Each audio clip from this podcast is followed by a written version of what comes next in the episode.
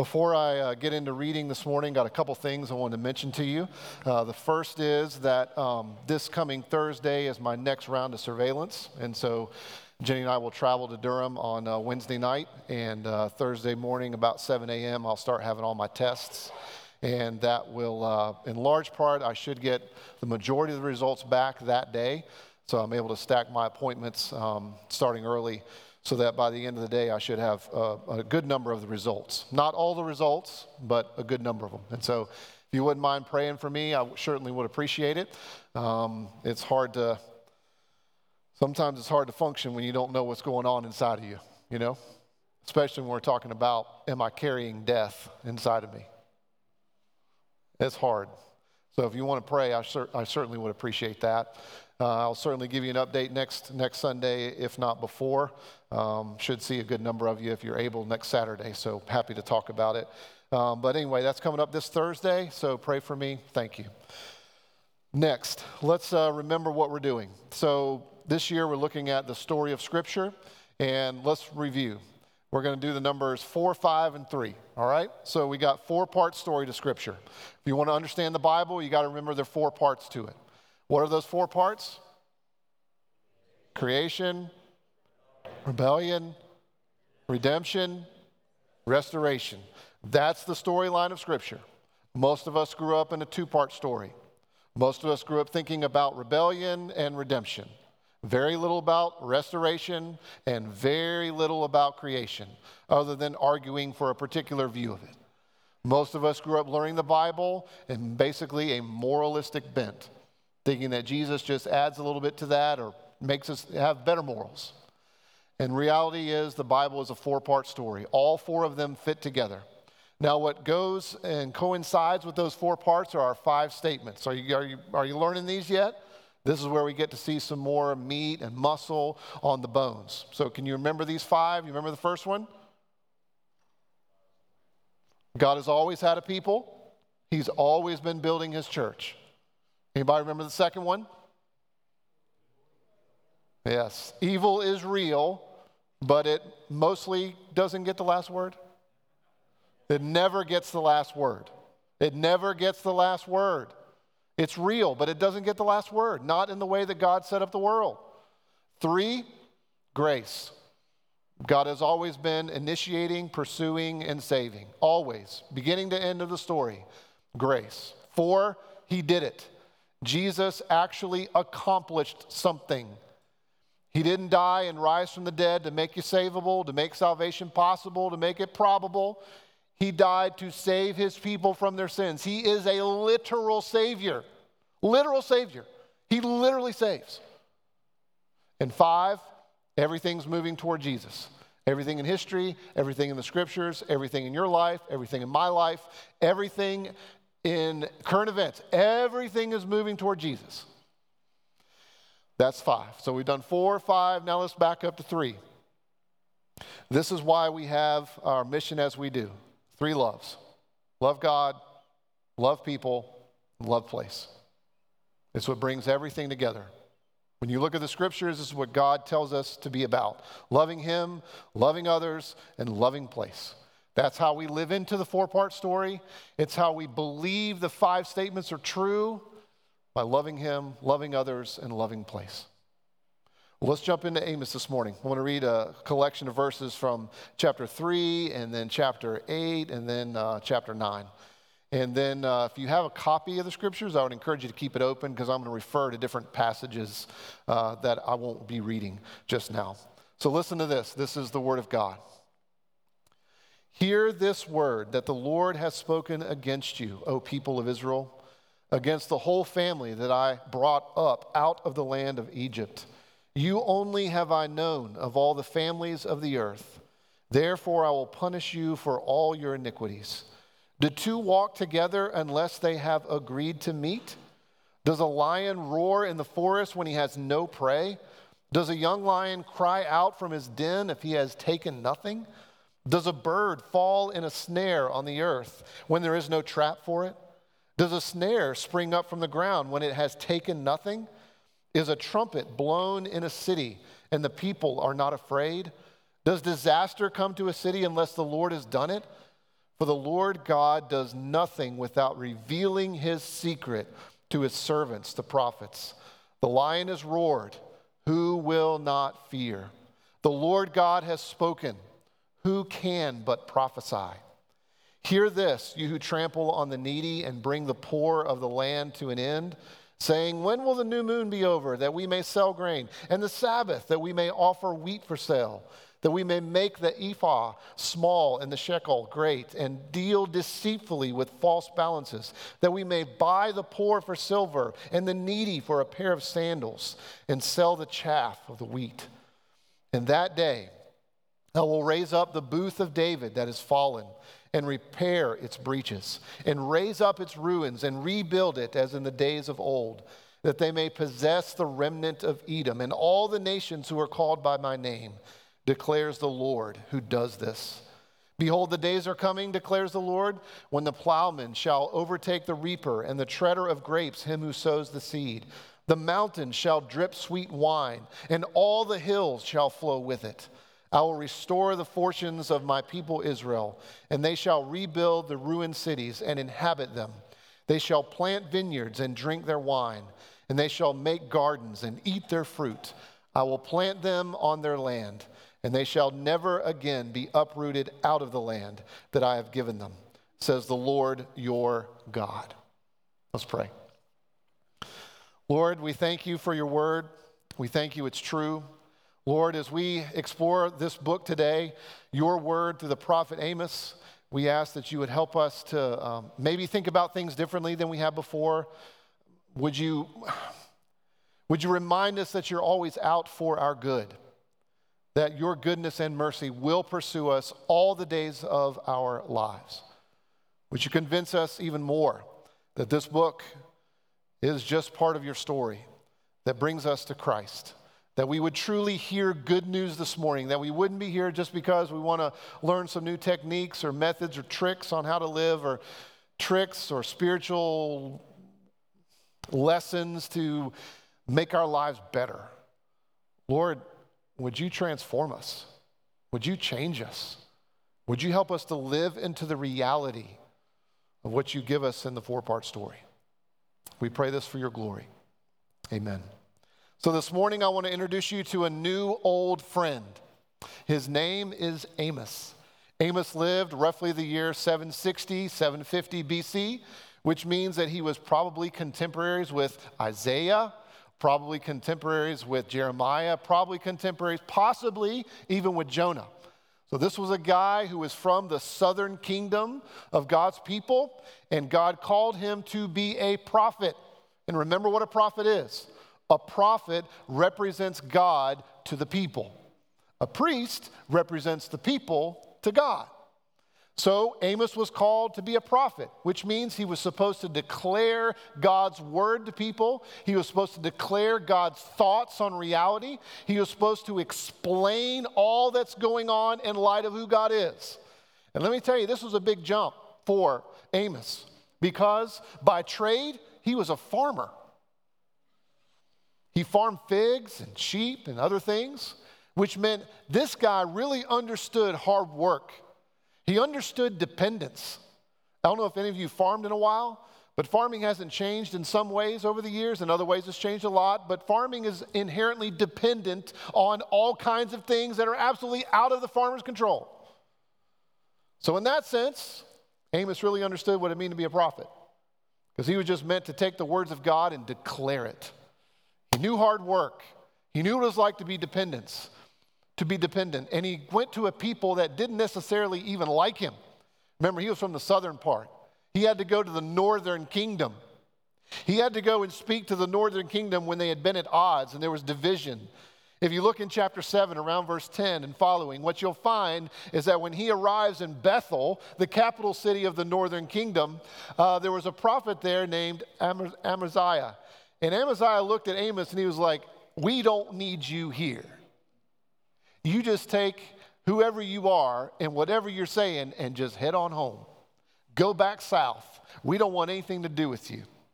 So I don't know about you, but if you have ever had a job in which you had to go and talk to someone and share with them uh, in a way news that had, these, the person you had to talk to needed to be confronted with some news, and they didn't want anything to do with you, and they told you to get out and don't let the door hit you, or maybe let the door hit you where the good Lord split you? That's what Amos was dealing with. Amos was told, Go home. And yet Amos continued to prophesy. And then all that leads to this amazing end of the book that I read in chapter 9, 11, and following, which we'll come back to, where ultimately he gets to proclaim this incredible restoration. Where you got mountains that are just full of wine and, and people are celebrating and eating and laughing and, and celebrating together. Well, that's kind of that's kind of introduction to Amos. So let's get into the story and find a little more detail about this. So if you look in chapter one, what you'll find is that Amos goes to the northern kingdom, and this is his tactic. This is his method. This is what he does. If you look at chapter 1 through chapter 2, verse 5, you're going to find this. Amaziah goes to the northern kingdom. Now, think about how clever this is. He goes to the northern kingdom and he starts talking about God's judgment on nations that are around them. Think about that. He mentions Gaza. He mentions um, other places in the south and the north and the northeast and the northwest, all around the northern kingdom, but not the northern kingdom. He says, Look, God's going to bring judgment on these other nations for the way that they are living. And if you think about this, Amos knows that if he goes to the northern kingdom, they're not going to want to receive him, and they ultimately don't. I already told you that story in chapter 7. But he goes to address the reality of who God is and that God is not okay with how people are living. And by addressing the northern kingdom and talking about everyone around them, you know that people were receiving his message and thinking, yeah, he, you're right, Amos. These people are losers. We can't stand the people down in Gaza. We can't stand the people to the north. It's so good to know that our God is on our side and that he can't stand the nations around us either. Thank you, Amos. And if you look in chapter 2 verse 4 and 5, you'll find that Amos even ramps this up and addresses the southern kingdom, which you know there was conflict between the north and the south. And so they didn't want anything to do with the south. And so then they were his audience was really excited. But for those who heard the message in chapter 1 all the way through to the end of chapter 2, verse 5, and were thinking to themselves, hmm, well, if God is saying that about all these other nations, what does that mean for us? In other words, there were some in the audience who weren't quite so self absorbed who weren't just thinking to themselves, we completely agree, Amos. All those other, all those other places, all those other people are lost. But we're doing pretty good, aren't we? No doubt there were some who thought to themselves, so if God is addressing everyone around us, maybe that makes us the bullseye. so then in chapter 2, verse 6 through chapter 9, verse 10, God deals with his people. He deals with his people. And this is what he says. He says, if you look in chapter 6, verse 3 and following, what you'll find is that it was actually a tremendously prosperous time for God's people. They were they were celebrating all the time. They were writing songs like David. May had enough time to make instruments like David. If you go back and read chapter 6, 3 through 5 and 6, you'll find that God says, Yep, y'all are sleeping just fine. You're celebrating all the time. You think everything is great. You're living in affluence. You're living a prosperous life. But yet, God says, You're absolutely bankrupt. Matter of fact, you're not only living in an unjust society, you're promoting injustice itself. Let me read you a sampling so you know. Because God says this through Amos to his people over and over and over in the chapters. So it's a time of great prosperity. It's a time where a lot of things look really good, but yet the reality is they're not good at all. Listen to this from chapter 2, verse 6. For thus says the Lord, for three transgressions of Israel and for four, I will not revoke the punishment because they sell the righteous for silver and the needy for a pair of sandals. In other words, those who are wealthy deal with those who are wealthy, and those who don't have anything, man, they just treat them like, no, they're not worth more than a flip flop. Chapter 5. Therefore, because you trample on the poor and you exact taxes of grain from them, you have built houses of hewn stone, but you shall not dwell in them. You have planted pleasant vineyards, but you shall not drink their wine. For I know how many are your transgressions and how great are your sins. You who afflict the righteous, who take a bribe and turn aside the needy in the gate. Get it? You're doing great. You're prosperous, but you take a bribe. You're willing to make deals if it advances your prosperity. And those that are really needy, that are hanging out at the gate that don't have what they need for every day, don't give a rip about them. Just concerned about making sure that you have and you relate to people that have, and so that when you relate to people that have, it hopes it increases what you have. Chapter 6, verse 12 and 13. Do horses run on rocks? Does one plow there with oxen? But you have turned justice into poison and the fruit of righteousness into wormwood. You who rejoice in Lo-debar, who say, Have we not by our own strength captured Karnaim for ourselves? See what God is saying? There's lots of prosperity, but yet you've turned justice into poison, and you are bragging about everything that you have as if you did it yourself. Listen to this indictment in chapter 8, verse 4 and 5. Hear this, you who trample on the needy and bring the poor of the land to an end, saying, When will the new moon be over that we may sell grain? And the Sabbath that we may offer wheat for sale. Do you see what God's saying? He's saying you're gathered for worship, but all you're thinking about is when will the Sabbath be over? Because I got to get back to making money. So, yeah, you're gathered to worship me, and yeah, you're here to praise me, but what's going on in your mind and your heart is, I can't wait to make more money. When can we get done with this? How can, how can we get back to being prosperous and being concerned about our prosperity? You see, God is saying, You're prosperous, but yet you're living in rabid injustice and you're promoting injustice. And I'm not okay with that, God says. See, that's what the story says. Everything outwardly looked good, but the point of all this is that God is telling his people, he's telling us, you've lost your way. That's the whole point of this book. You've lost your way. And we hear this and think, oh, how are we going to find our way back? Well, that's the story in very brief fashion. That's the story of Amos. I hope you'll go read it. So what? What in the world does this mean for us? What in this world, what does this mean for me today? What does this mean right now? What does this mean in my life tomorrow? What does it mean for my life this afternoon? I got three things.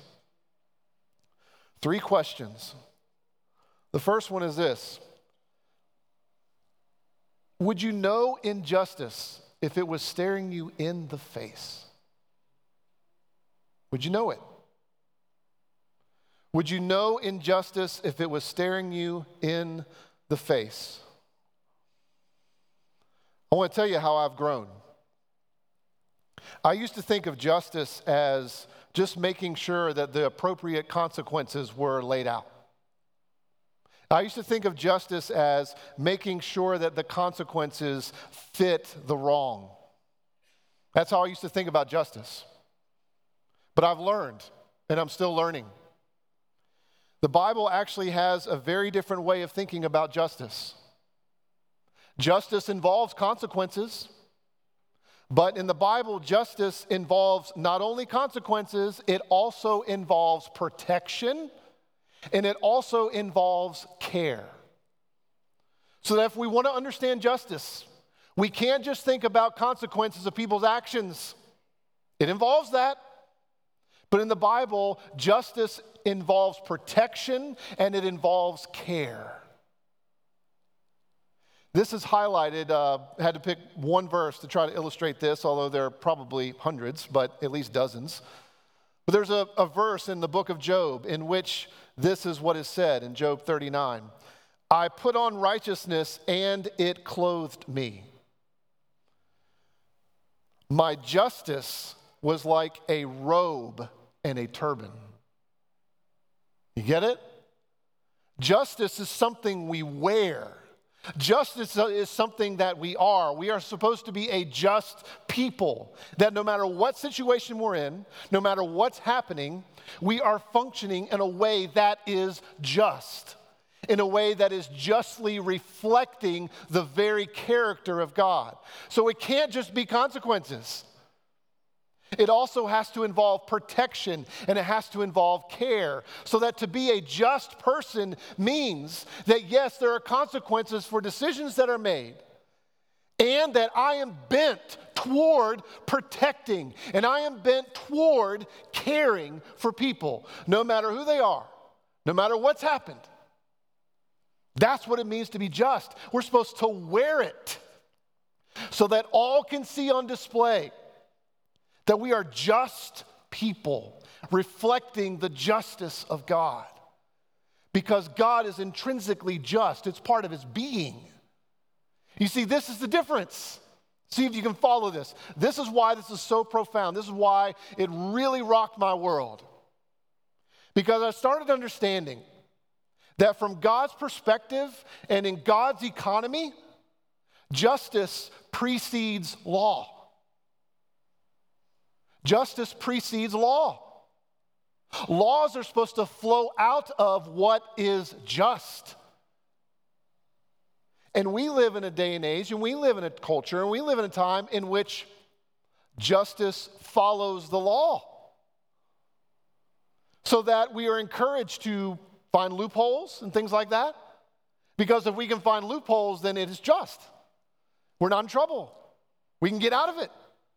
Justice is defined as something after law. But the way that God has ordered the world is not that way, it's the opposite. You see, God is just, and He created us in His, in his image as just people who are supposed to live for the life of the world which meant there were consequences for our decisions, which meant that we cared to protect one another and the world that we're living in. And it meant that we were supposed to care about God's creation and other people, everything that God's made. That's the way we were made.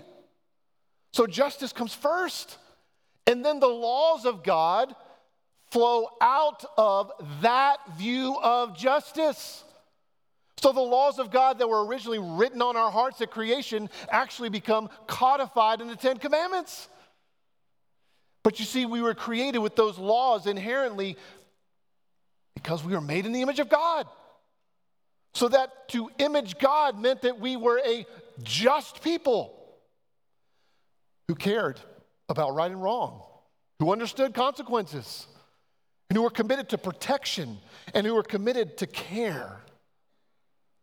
You see, what we have here is that God is indicting his people because they devalue other people.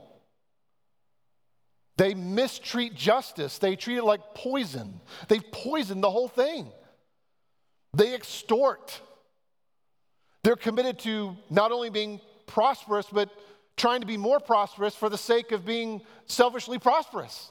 Not to be prosperous for the good of others, but to be prosperous, to be prosperous. God doesn't despise those who have an enormous amount of riches. He doesn't despise those who have resources. What God is saying is that you're prosperous, but it is for yourself. And in my world, in the way I've set up the world, you're to be prosperous for the good of others.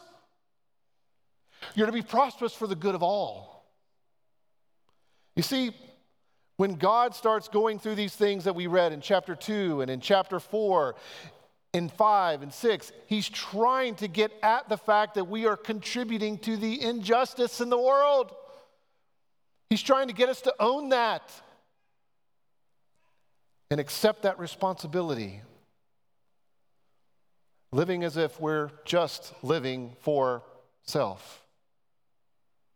You see, in the Bible, and what we see illustrated here in particular, is that poverty is not always because of bad decisions that people make. Poverty can come because of calamities and catastrophes that have occurred. and also comes because there are broken systems, like what God is talking about with his people. So that if we're going to be a just people, we need to wear it. We need to live it out. We need to recognize that there are needy people who have made bad decisions. And guess what? That can be true, but it can also be true that there could have been a catastrophe in their life and they need help and protection and care. And it could be that they're stuck in a profoundly broken system that we are a part of. Because you know what happens when sinners get together, right? They start making plans of how to do things. And they come up with systems and they come up with processes by which to do things. And when sinners do that, they make faulty systems. No surprise. And God is saying, Look, would you know injustice if it was staring you in the face? Because look around, it's everywhere. It's everywhere. How are we going to find our way? Well, that leads us to the second so what? Would you know it if injustice is staring you in the face? Second question Would you know it if love was staring you in the face? We read chapter 3 to start off because several times in the book of Amos, Amos presents God as a roaring lion.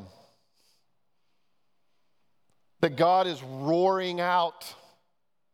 I need you to understand that sometimes love roars. And it's true love, it's real love. Sometimes love roars. God is calling out his people, and it is because he loves them. He loves them, so he won't let them stay where they are without understanding where they are. God loves his people, and so he roars at them. Don't you see the injustice? Don't you realize your participation in it? I'm doing this. God is yelling, He is roaring at us because He loves us. What's so hard for us to receive that is could be a number of things. To reiterate some of the things we've learned from other prophets, cheap love's everywhere. You know that, right? On the one hand, cheap love is uh, unqualified affirmation, which means you just have to affirm, affirm, affirm, and never, ever, ever speak into that. Love's just unqualified affirmation. That's what our culture said is love. That's the air we breathe. That's what we contribute to all the time. That love is unqualified affirmation. And that is relationships in which you and I are expected to absorb the relational cost of it without truth. And God's saying, no, that's not love at all. That's cheap love at best. And the other form of cheap love that we talked about was a love that isn't willing to absorb the personal relational cost of the relationship, but is super willing to be truthful. Which means I speak the truth all the time. I'm not willing to absorb anything that this relationship might cost me, and I'm just going to be able, I just want to say the truth and eject if I need to. That's also cheap love. Because true love is willing to absorb the cost and tell the truth. Does that sound like Jesus, who was willing to absorb the cost of what it took to pay for our sin? He was willing to absorb that cost, and he's willing to tell us the truth and be the truth. You see, we live in a culture that's all messed up about love. And it's not just that there's cheap love, there's other things too. There, there's still some in our culture who. Uh, just don't trust love at all. Just don't even know if it's a thing, if it's real. And there's still others in our culture that think that love is a competition. Bachelor, need I go on? Love's not a competition. And there are others who think that if I just have the love that I want, it will save me, that it'll be my redemption. If I can just find that romantic relationship, that kind of love, that will be all that I need. There's so, still some, a few that think that. And God is saying, no, none of those will work. True love is a love that is willing to absorb the cost of the relationship. And true love is the love that is willing to speak truth. That's real love.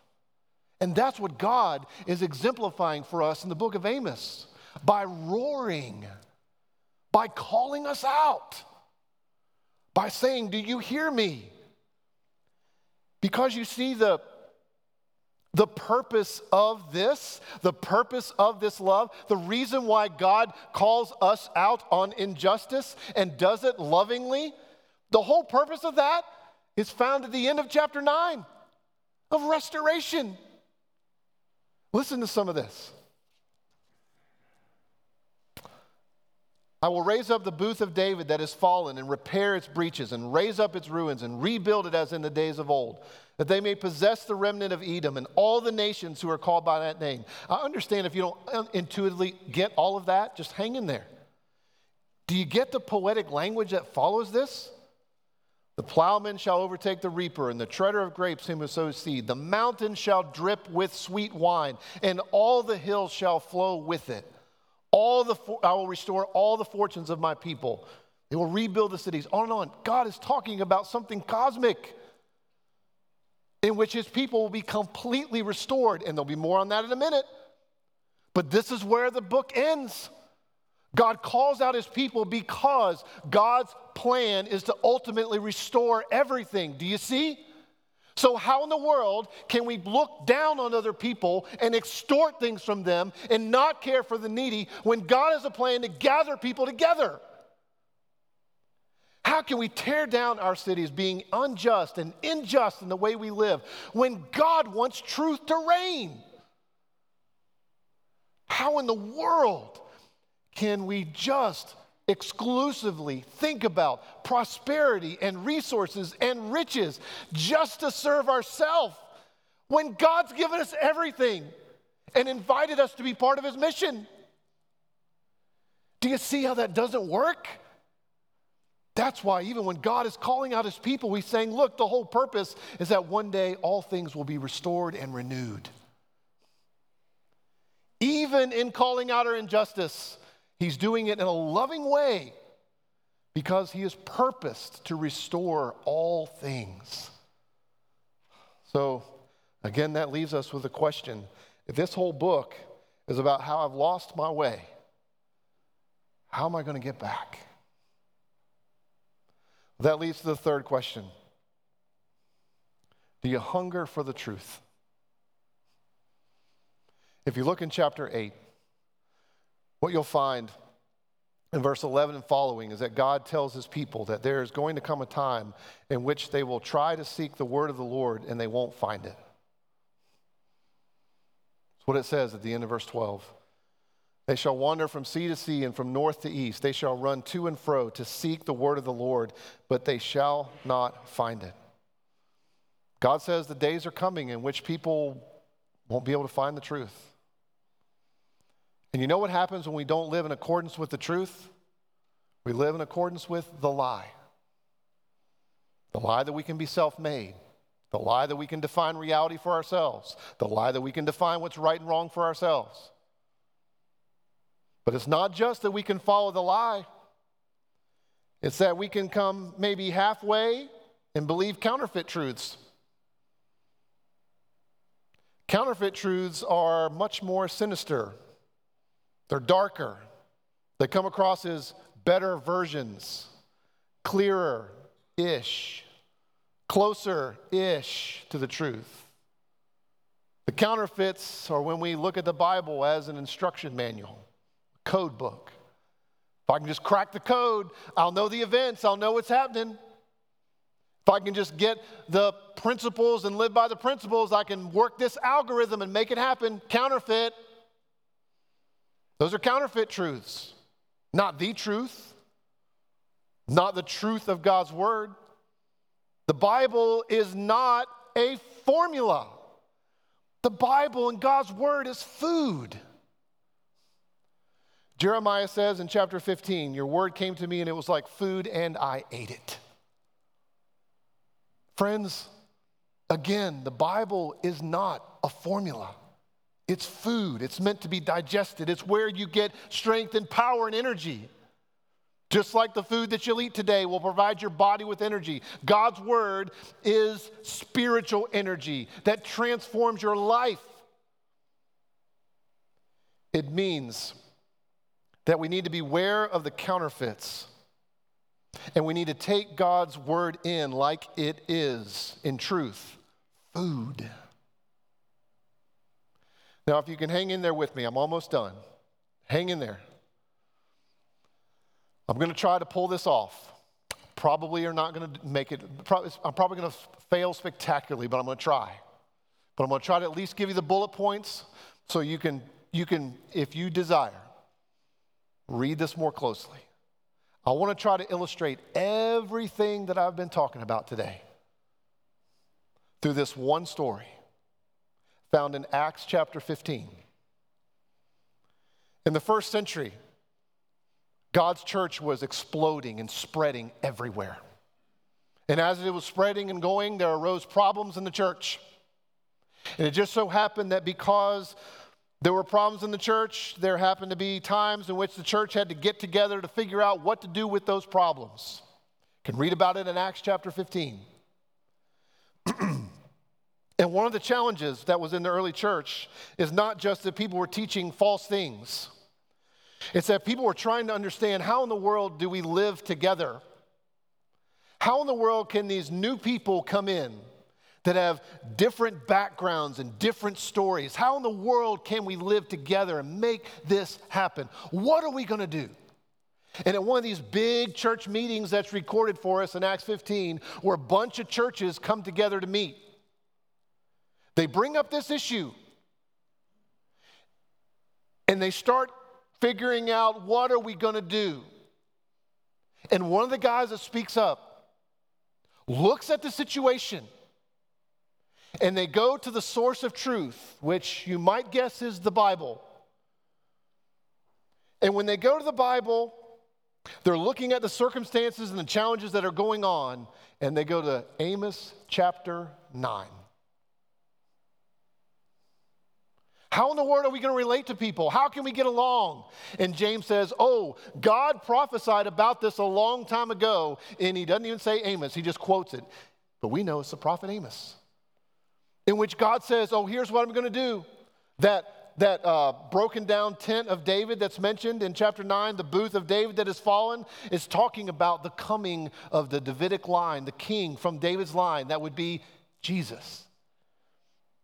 Because I've made promises, God is saying, because I made promises to Abraham that from him all the nations of the earth will be blessed. That echoes Genesis 1 and 2. That I made to David that a king would come from him that would never, ever leave his throne. I'm raising up that king from David's line. And when he comes, it means that he's going to restore. It means that he's going to restore the fortunes to my people. It means that he is going to bring back health. It means that he's going to bring back justice. It means that a day is coming in which justice, justice will flow down from the mountains like water. In Acts 15, they had a problem and they decided to look to the scripture for the answer, and they found Amos and they looked at the scripture through the lens of Jesus and his death and resurrection. In other words, they took the word of God and didn't look at it as a formula, they looked at it as food. They took the word of God and said, Okay, Lord, I need you to interpret and under- make sense of all these circumstances that are going on. Whatever's happening in the world, let me see it through the lens of the coming of Jesus. Let me see it through the lens of Jesus' death and resurrection. Let me look at all of reality through the lens of Jesus. That's exactly what they did in Acts 15. In other words, what we have is that when the Word of God becomes our food and we use the Word of God to live into this four part reality, it means that we have a grid to understand and relate to Him and to people and to others. It means we have a grid to process the challenges and the difficult circumstances that we have. It means that God is telling us that we have lost our way through the book of Amos, that we're unjust people who promote injustice, that we don't like being called out. We prefer unqualified affirmation, among other things. It means that we're not at times paying too much attention to the truth. And sometimes when we do, we just want to use it as a formula to get something that we want. And how in the world are we going to find our way back? Well, you see, our injustice and our desire to create our own reality and our desire to create our own truth is exactly where Jesus meets us. Because it's Jesus who takes the justice of God for us. It's where we met Jesus that we understand he received all that we deserve. He absorbed the justice of God that we would be clothed with righteousness and justice, so that we might live as if we understand oh, we are those that are spiritually poor. We are the ones who are needy. We are the ones who have been oppressed by our own sin, and that Jesus has come to make us free. It's in Jesus that we see the love of God, that He called us out that we might see ourselves the way God does and see others the way God does. It's there that we meet Jesus in truth because it's the truth that outduels all the lies and the counterfeits. It's the truth that makes sense of reality and brings us into the four part story that culminates in restoration. And, friends, that's what brings us to the table. It's here that we see justice and love and truth together.